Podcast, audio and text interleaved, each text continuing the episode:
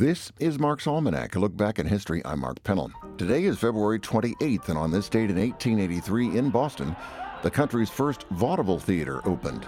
New Hampshire native Benjamin Franklin Keith is credited with the vaudeville movement, joining the world of show business as a touring carnival barker.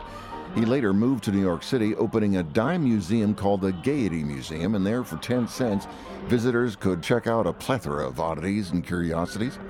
He then later opened a second floor, and it was there that vaudeville was born, complete with singers, dancers, novelties, and animal acts of all sorts. It gained so much popularity that by the 1900s, his vaudeville act became the most recognized in the country. Now you take my wife, please. And it was on this day in 1972 that fans of the Beatles held their collective breaths as George Harrison and his wife got into a car accident.